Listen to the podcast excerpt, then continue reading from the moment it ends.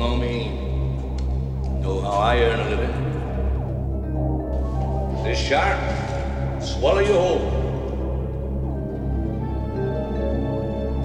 I value my neck a lot more than 3,000 bucks, Chief. Find him for three, but I'll catch him and kill him for ten. Ten thousand dollars for me by myself. For that you get the head, the tail, the whole damn thing.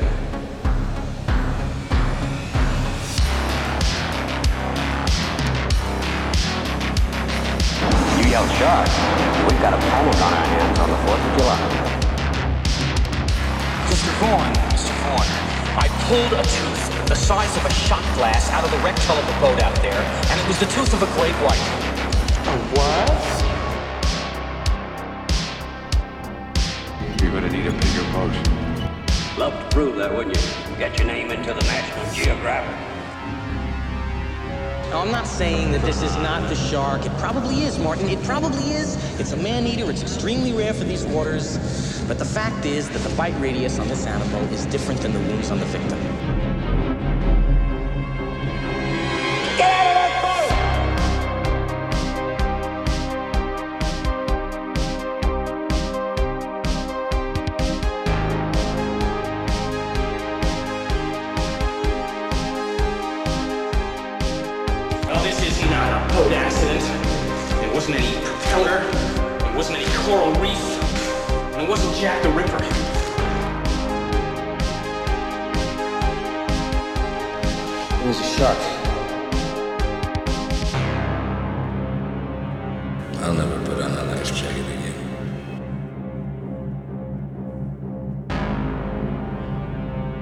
Welcome back to the Jaws Obsession, where we are here to share with you, prove to you, convince you, or remind you that Jaws is the greatest movie of all time. Thank you for returning for the episode 31. We have a Jaws Superfan Spotlight number two. We have a lot to celebrate here at the Jaws Obsession because only a few days ago we crossed the 10,000 download hurdle. After eight months of broadcasting episodes in the podcasting world, when you listen to the show on whatever platform you're listening on, that show is downloaded to your device, even if it's only in the temporary files.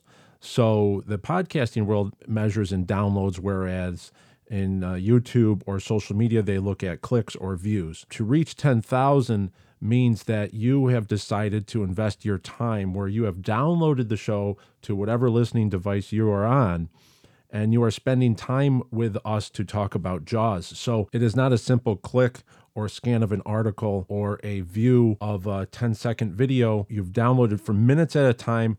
I think we are at now, we are at now 16 and a half hours of content over 30 episodes and growing. So this is episode 31 that's a lot of minutes that you have committed to where you are spending time here in the Jaws Obsession. I am very thankful for that. Look at the exponential growth that we've had over these last eight months. Back at the beginning of March, it was episode 13. We were just crossing 1,000 downloads. And now, episode 30, four months later, here we are crossing 10,000 downloads. Now we're in episode 31. So let's go for another 10,000 more. But this was all thanks to the fans of Jaws and you, the listener, who shows up, who shares the Jaws obsession on your social media and spreads the word around. This was all word of mouth, and I'm very thankful. This is just what we were looking for because this is the type of broadcasting megaphone that we need in order to accomplish great things in the Jaws universe. Over at listennotes.com, they did an interview with myself and about the Jaws obsession. They published that interview. So I'm going to put a link to that in the description of this broadcast, as well as it's going to be over in the notes section over at jawsob.com. So if you just check out the notes section over there, you'll be able to find this interview. But in that interview, they talk about kind of what the what's going on of the Jaws obsession. How did how did I get this started? How did I get it up and running? And some there's some technical talk in there about the equipment that I'm using. But uh, one of the things that they they did ask about is how do you market your show? And I said that's probably one of the weakest parts of my efforts is the marketing because there's so much time being absorbed by the writing of the book, the production of the show, and then my career working on power lines that there's never enough time to really shake the social media tree for more listeners. I have relied on the fans to help me out with that, the Jaws fans, and you all have showed up greatly in that aspect. And this show spreads through social media by word of mouth. There's many Facebook groups and also a, a private Jaws groups of fans that gather together and they pass episodes around. So when you hear an episode you like or you hear a little piece of trivia or something that's fascinating, you have shared it and then that just spreads. Our second most popular episode of the last month was episode 1. So that shows you that there are new listeners every month. There's new listeners coming in and going, Whoa, that was a great episode. Maybe they come in for episode 29 to learn about Herschel Salvatore or Jaws Easter eggs, or they hear about the Book of Quint. But then they start all over right back at the beginning and they start with episode one. So this show is still growing and we are having a lot of fun doing that. And that's all thanks to you. So I kind of try to talk about that in the interview over at listennotes.com. If you'd like to read more of that interview, you can follow the link down in the description of this show. A Book of Quint update. And there's a lot of celebrating going on in the last two days. Uh, we, we crossed the 10,000 download hurdle. And then I finished chapter 47, which was closing out part two of the Book of Quint. So to me, that was a big milestone. By completing chapter 47, it wrapped up part two of the Book of Quint, and that was this was the heart of the book. As we know, part one is from 1945 to 1951, but that it's mostly deals with last day in the water of the USS Indianapolis tragedy. But part two takes place from winter of 1951. and goes all the way to early November of 1968, and that deals with Quint's arrival on Amity Island and how he emerges as the the greatest shark hunter of all time. With part one coming in at 17 chapters, I was pleasantly surprised with how part two developed over 30 chapters. So we have 30 chapters in there. This is definitely the heart of the book. This is there's a lot of story here. There's a lot of drama going on, and there are there are a lot of narratives that intersect in this part two. I think that we're giving Quint the epic treatment that he deserves. I'm anticipating part three to only be about five to seven chapters uh, as it takes place over the second week of November of 1968. There's a lot of specific dates that I deal with here in the Book of Quint, and th- these are not dates that I'm just picking out of a hat. These are actual dates. It's almost like how we constructed a timeline to the official Jaws timeline where where there's specific dates that are dropped into the movie and then you work backwards and forwards from those dates to create that timeline. Well, that's what I've done with the Book of Quint. And with the backstory to Quint, I've actually used specific dates that we know that the last day in the water for Quint was August 2nd, 1945, right? So then, therefore, I can actually take that and move move the events and I now I can actually draw a better picture. But these dates that I'm that I always toss out why November 1968? Well, it's very important November 1968, and that's going to come when you read the Book of Quint. When the book comes out, we'll be able to talk more about that but that there's reasons why these dates are so specific. The original Jaws novel was anywhere from 278 to 309 pages, give or take a few, depending on the format that you had the book. And the Book of Quint right now, we are already over 400 pages, so we have superseded the original Jaws novel. We're heading towards 500. I don't know if we're going to get to 500, but we're going to be around that range. Uh, it's not that I'm overwriting or over analyzing the subject, I feel that every part of the story is depicted, that every part of the story that's depicted in the Book of Quint is essential and important. There are um, there are many events to navigate, characters to introduce, all in order to give the backstory the depth and weight that we should expect to see in this character. I'm putting a lot of demands on myself to get this right and make sure that Jaws fans around the world will be proud to call this a Jaws prequel. And with what I just finished uh, after chapter chapter 47, after standing back and looking at it, when you stand back and you take a bird's eye view of, of the entire project, I'm pleasantly surprised. I'm very happy with what's produced, and I think that you guys are going to be happy as well. So I'm excited. I'm very confident that you won't be disappointed with what is being created here. And uh, I'm definitely excited to share it all with you. The Jaws Obsession is a show to talk about Jaws and the Jaws universe. And this is just going to give us so much more to enjoy into the months into the future. So I'm really happy to update you on this, uh, the Book of Quint. If you haven't already, go to bookofquint.com, jawsob.com, and you can go to the links there right in the description. Just drop right below where of whatever podcast platform you're listening on. you can follow the links to the Indiegogo page and reserve your copy for the Book of Quint. We're still on schedule. We're still on that Peter Benchley timeline. Remember, 50 years ago, on this day, right now, as you are sitting here listening to this show, Peter Benchley was writing the manuscript of Jaws, and he'd have it finished by January of 1973. So we are ahead of the Peter Benchley timeline still. We're working hard to stay ahead of that timeline and to get this story out there. Let's move on to some emails and comments I've received for the show.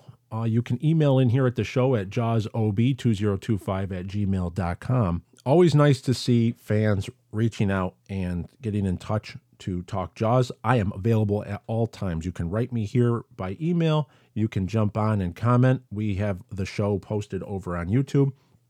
You can comment there and um, I can we can go back and forth there. You can go to our Telegram channel at Jaws OB over at Telegram. You can find the link for the show notes down into the description of this broadcast, and you can leave comments. We can go back and forth there. I'm always whenever I'm writing, I'm always on Telegram where I'll pull that window up, and it's just sitting there. So if if I'm writing here and uh, you come on there, we can actually sit there and you know talk about Jaws for a little bit. It's always nice to reach out, to to get in touch with fans. And one fan recently wrote me, John K from the United Kingdom writes in, "Hi Ryan, I'm from England and a big fan of the podcast and I have ordered my autographed copy which I can't wait for. I've already read the first chapter online. You've really got me interested in the story of the Indianapolis. Have you ever seen the documentary on Amazon which features survivors telling their stories? All the best to you and yours. Keep up the good work, and I look forward to the publication of the book. Signed John K. from the UK. Thanks for writing in, John. I have not seen that documentary, uh, the one that's on Amazon. That's the one that's it's called USS Indianapolis: The Legacy. I do have the that's by Sara Vladic. I read her book. She co-wrote a book with Lynn Vincent, which is called Indianapolis and it is a massive book. We're talking 500, and I got it right here in front of me 552 pages, full index, sources. I have yellow sticky notes through this whole book, uh, folded down. I have, I have earmarked chapters and pages where I used uh, many of the details to get through that first part of the Book of Quint. Miss Vladic, so she directed the USS Indianapolis, The Legacy, which is a um, from what I understand, it's a documentary version of this book. And um, I would like to eventually get around to that, but I did obtain the DVD to the USS Indianapolis, the final chapter, and watch how they discovered the wreck of the Indianapolis when they actually found the actual wreck underwater and they were able to get to the exact location. How they found it was fascinating. And then what was also fascinating is that it's in such deep water that it is such it the the water is so deep down there and it is so preserved that the USS Indianapolis looks like it's locked in time. It's never been touched. Whereas we've all seen the documentaries of the Titanic, and the Titanic is being broken down. It's it's a pretty much a, a, a almost a pile of rusted metal because of all the sea life that has um, that has lived on the hull of the ship. But the USS Indianapolis is a way different story. There's still labels on uh, carts and crates. There's many, many things that are still looks like they just like it just went down yesterday fascinating DVD, fascinating documentary. It's called the USS Indianapolis: The Final Chapter. But I do want to see that USS Indianapolis: The Legacy. Uh, they interview a lot of the survivors for both of those documentaries. I'm glad John writes that in that that I've really got him interested in the story of the Indianapolis because we've done. We've done uh, the our episode 23. We had the Memorial Day special for the USS Indianapolis, and then of course Robert Shaw's speech uh, on board the Orca. That's all about keeping this memory of what happened alive and going on into the future because the more we talk about it the probability of it being forgotten decreases. And that's what we're all and that that's a really important aspect. Without dedicated fans like john over in england uh, we couldn't have gotten this far. And, and remember what this is is we're trying to make as much noise over here as possible as jaws fans for the jaws universe to get Universal and to light a fire under their chair and get them moving on a proper prequel because the 50th anniversary is coming up. And that's pretty much what this all boils down to. That's an uphill battle. That's a big time uphill battle. And if we could do that, and if interest in the Indianapolis there won't be a prequel to Jaws without mentioning the Indianapolis. So all of this works together. All of this is symbiotic. It's all moving along at the same time. Thanks, John. Thanks for writing in. And I look forward to hearing from you again. I know you will not be disappointed with the Book of Quint. So you can also leave comments over on our YouTube channel. If you go to uh, youtube.com, you just search the Jaws obsession, you you'll see our channel come up. YouTube is valuable in that I can actually make a video presentation of what I'm referencing here. But for the most part, it's just the audio. What's also nice is that each episode has a comment section where you can jump on and you can talk about the episode, which is kind of neat. So, over on episode 24, which was How Old is Quint? Episode 24, we had user Jay Rossi wrote in and he said, ironic in a way that Robert Shaw was born in 1927, the same year Quint would be a boy looking up to the local harpooners and sword fishermen. That episode was really interesting in that I was trying to show my process of finding the age for Quint. When was he born? And most likely using clues and jaws. Remember, we have to use clues and jaws. Those will lead you to the answer. So in episode 24, the, the last whaling ship left New Bedford in 1927 so to be a boy wanting to be a harpooner or a sword fisherman, he would have to have been born on 1917 or earlier. So from 1917 to 1927. And it just so happens that that year, 1927, as Jay Rossi brings up, was the year that Robert Shaw was born. So it's those neat little connections that that come to play there. And one other one other connection I just wanted to point out is that in the book of Quint, I made a change since that episode. I made a change. He's going to be born in 1916. And why? Because that puts him at year at age 58 when he dies in Jaws, and it's that matches up with in Moby Dick. Captain Ahab is 58 years old when he is killed by the white whale. Both of these characters will be 58 years old. I like that. I like there's when there's little connections. I looked for it. Believe me, I looked for it. I can't find the exact part in Moby Dick, it's there when they say that Captain Ahab is 58 years old. But uh, if Quint was born in 1916, how I predicted in episode 24 that Quint was born in 1917 or earlier. So if he's born in 1916, that makes him the same age as Captain Ahab when he dies as well, 58 years old. And Robert Shaw was 47 when he performed the role of Quint in Jaws. He was age 47, and they made him look about 10 years older. So that's why it seems feasible that Quint is 58. He's around 58 years old when he gets taken by the shark in Jaws.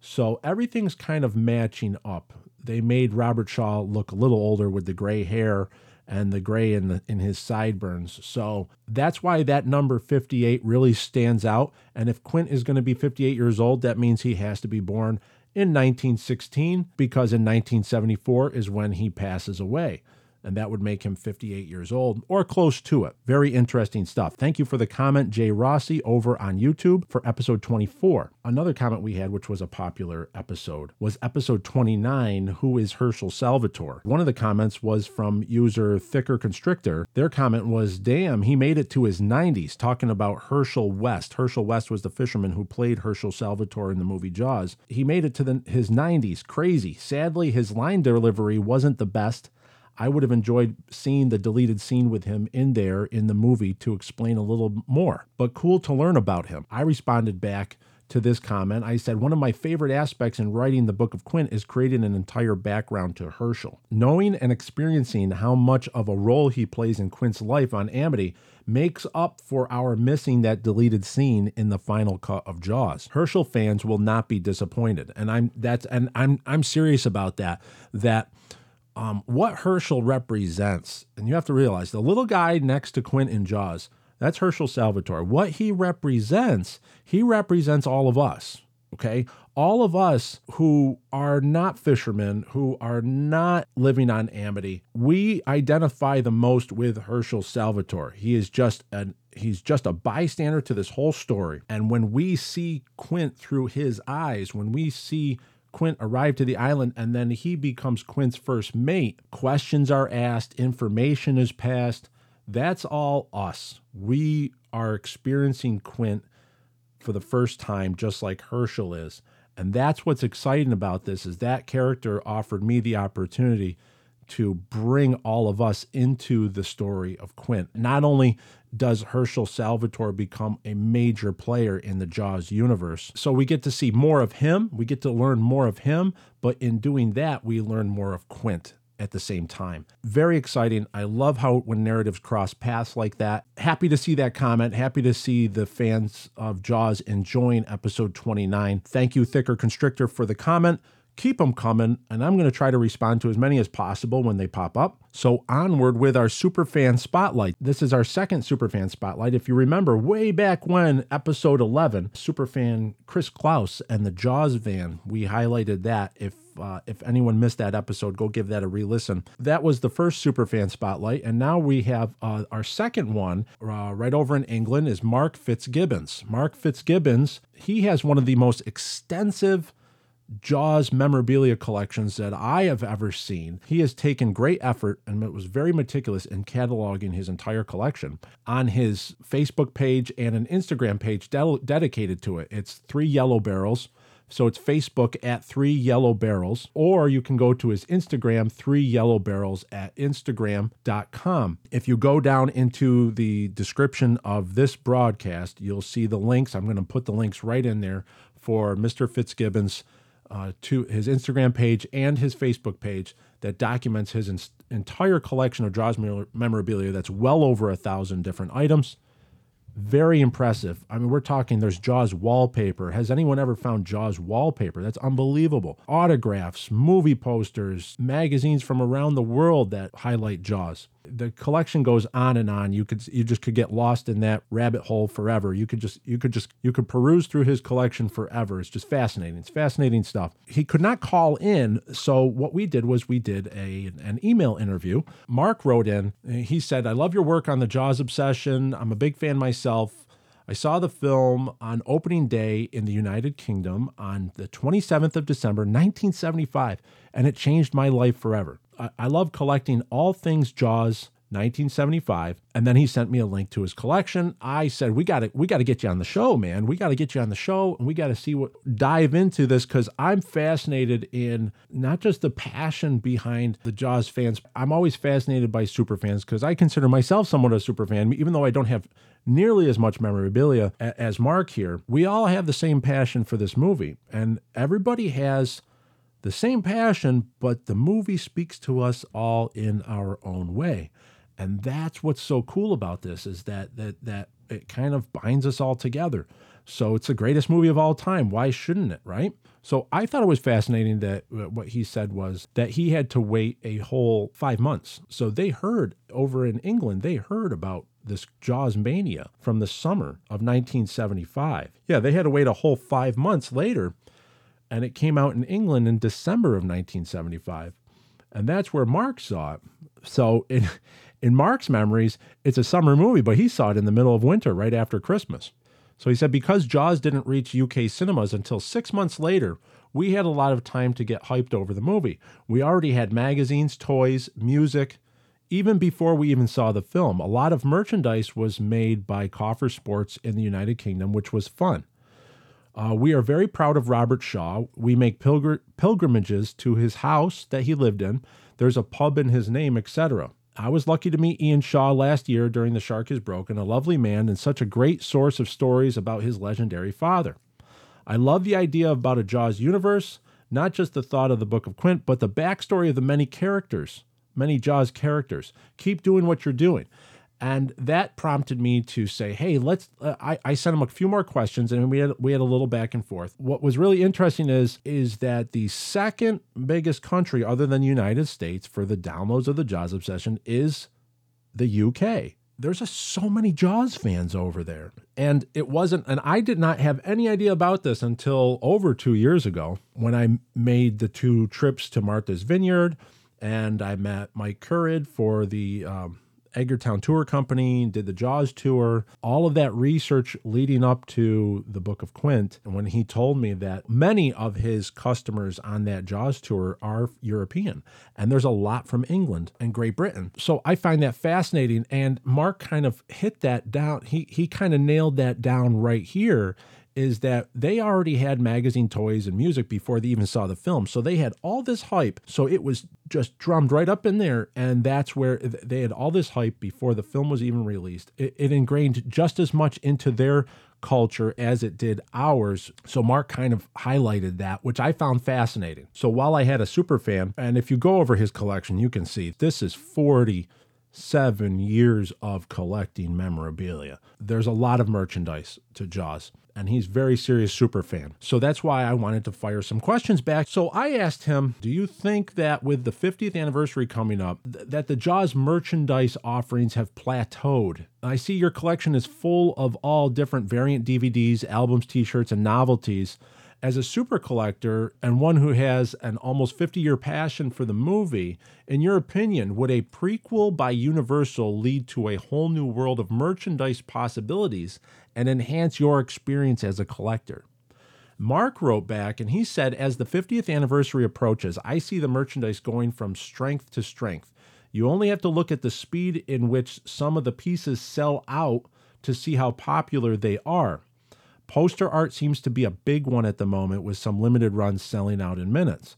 I, for one, would be very excited at an opportunity to build my collections. Fans often speculate about backstories of characters and why they act the way they do in the movie. Jaws fans are some of the most passionate and fanatic around, in my opinion, and they would relish a prequel. And I agree. Uh, uh, there's a uh, there's a latent energy. There's a hidden passion here that has yet to be uh, tapped into and um, explored. Uh, my next question to Mark, this leads to my fascination with the British connection to Jaws. I said, You detailed the British connection to Jaws with the legendary Robert Shaw's performance, and now his son, Ian Shaw, at the right age to portray his father on stage. How do you, as a Jaws mega fan, think the impact of Ian Shaw portraying a younger version of his father's role would impact the UK? Would there be a sense of British pride in experiencing a celebration of the Shaw family and the generational torch passing if such a possibility of a Jaws prequel were to happen? And Mark Fitzgibbons answered that question. He he and he came back with besides some of the issues that Robert Shaw had in his life, you can't take away the fact that he was probably one of our finest actors. Who knows what greater heights he would have reached if he wasn't if it wasn't for his premature and untimely death. They say the apple doesn't fall far from the tree, and Ian Shaw is a shining example of someone who has the genes in their blood. Witnessing Ian's portrayal of his father in The Shark is Broken was one of the highlights of the last few years. The attention to detail was mind blowing, and I'm so happy with that it now looks like other countries are going to experience it. I totally agree. I believe that with Ian Shaw's portrayal, that this all this is is not happening by chance. There are no coincidences. This is all happening on purpose because it is the right time that the universe is coming together to say this needs to happen, this project needs to happen, that Ian Shaw is destined, he is at the right age to play his father, a younger version of his father, on screen in a Jaws prequel. And uh, he talks about The Shark is Broken, which was Ian Shaw's play where he plays his father playing on the on the and during the making of Jaws. And that play now looks like to be coming to Canada, so more of the North American audiences will be able to enjoy it. I hope to get up there and enjoy it as well. What I asked people back in episode 20 was when you read the first chapter to the book of Quint or and or and going forward is to look at the pictures of Ian Shaw and imagine him in that role. The connection to the movie is there. This is the right time for it. And Mark agrees that this is going to have a big impact in British culture and British cinema to see this happen. But remember, I remember watching an interview with Ian Shaw. The story has to be right. There has to be a right story. It can't be something that's shallow. It can't be cartoonish. It can't be Jaws 5. There has to be a connection. And that's what I've worked so hard for the last 2 years is to find that to to crack that equation, to break that formula and use it and and put it and get it in, into a book format because it all starts with a book just like jaws. It all starts with a book. I'm glad to see that uh, mr fitzgibbons is seeing that as well way over on the other side of the atlantic ocean from where i am So, my third question to Mark was you stated that you felt there has been a resurgence of Jaws excitement over the last five years in the UK. Do you think the UK and even the world is primed for an expanded Jaws universe at this time? And there would be an excitement and interest by all generations in learning more about the characters of Jaws. Mr. Fitzgibbons responded and he said, For me, an expanded Jaws universe is a no brainer. Look at some of the other franchises out there that have reignited the fire into classic films, some with little substance to start. Jaws stands head and shoulders above a lot of those. There are many fabulous characters in Jaws, some even on screen for a minute or two, but we love them all. Jaws has proved that it's not only loved by people of a certain age, but the generations that came after. I absolutely agree. That, that's a great answer by Mark Fitzgibbons, super fan, Jaws super fan of three yellow barrels, Instagram.com slash three yellow barrels, Facebook.com slash three yellow barrels. That's T H R E E yellow barrels. He touched on it right there is that Jaws is a multi generational movie. It's not just something from 1970s and those people that are just trying to rekindle times when they saw it in the 1970s. It's a multi generational movie that spans into younger and younger generations. This movie will be watched forever. So he left me with the comment of uh, keep up the good work, keep doing what you're doing. I lock up if I think about it too hard. There's a big responsibility here in what we are trying to do. Jaws means a lot to uh, millions of people around the world. I do not take this lightly. And when a super fan like Mark Fitzgibbons writes into the show and enjoys what's going on here at the Jaws Obsession, he enjoys hearing about the Book of Quint, that inspires me to even work harder because it lets me know that the instincts are right, that we're kind of onto something special here. Something good is coming out of this. I, I can promise you, with what I'm seeing, with what I'm reading on the page, there is a story here. And, and like Hooper says in the trailer, he says it will hit you right between the eyes, and it does. It sits with you. And I'm glad that uh, the, the passion is being able to be felt all the way across the Atlantic Ocean to Mr. Fitzgibbons of Three Yellow Barrels, his Jaws Superfan collection, Three Yellow Barrels, at Instagram and Facebook. Without the Jaws fans, the story cannot move forward. And we have seen in many instances in the recent past, studios have ignored their fan base for whatever franchise or movies they are trying to create for. It would be wise for Universal to listen to their fan base here. Mr. Fitzgibbons is just one of millions of voices out there, passionate fans ready for an expanded Jaws universe, and that time is finally here. Show me the way to go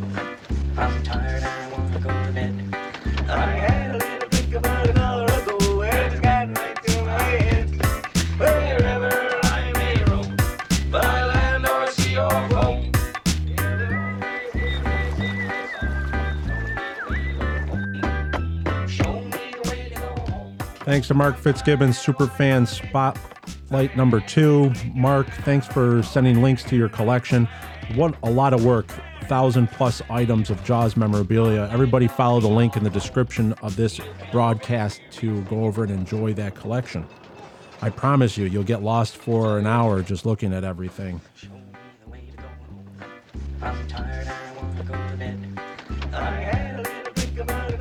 The movie Jaws is copyrighted property of Universal Studios. Any references and sampling from the movie Jaws in this episode is intended to fall within Section 107 of the Copyright Act. The copyrighted materials are fairly used for the purposes of criticism, comment, reporting, teaching, and research. The materials used here are protected by the fair use guidelines of Section 107 of the Copyright Act. All rights reserved to the copyright owners.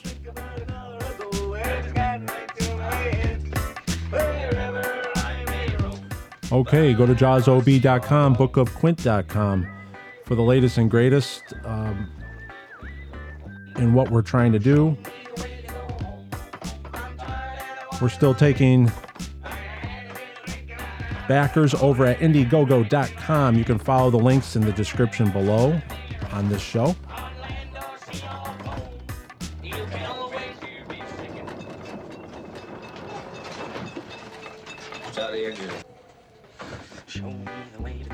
Thanks a lot for making this a 10,000 download plus broadcast. Without fans, and everybody coming back, lending their time. It's very special. Thanks for listening. Until next week, farewell and adieu. Show me the way to go home.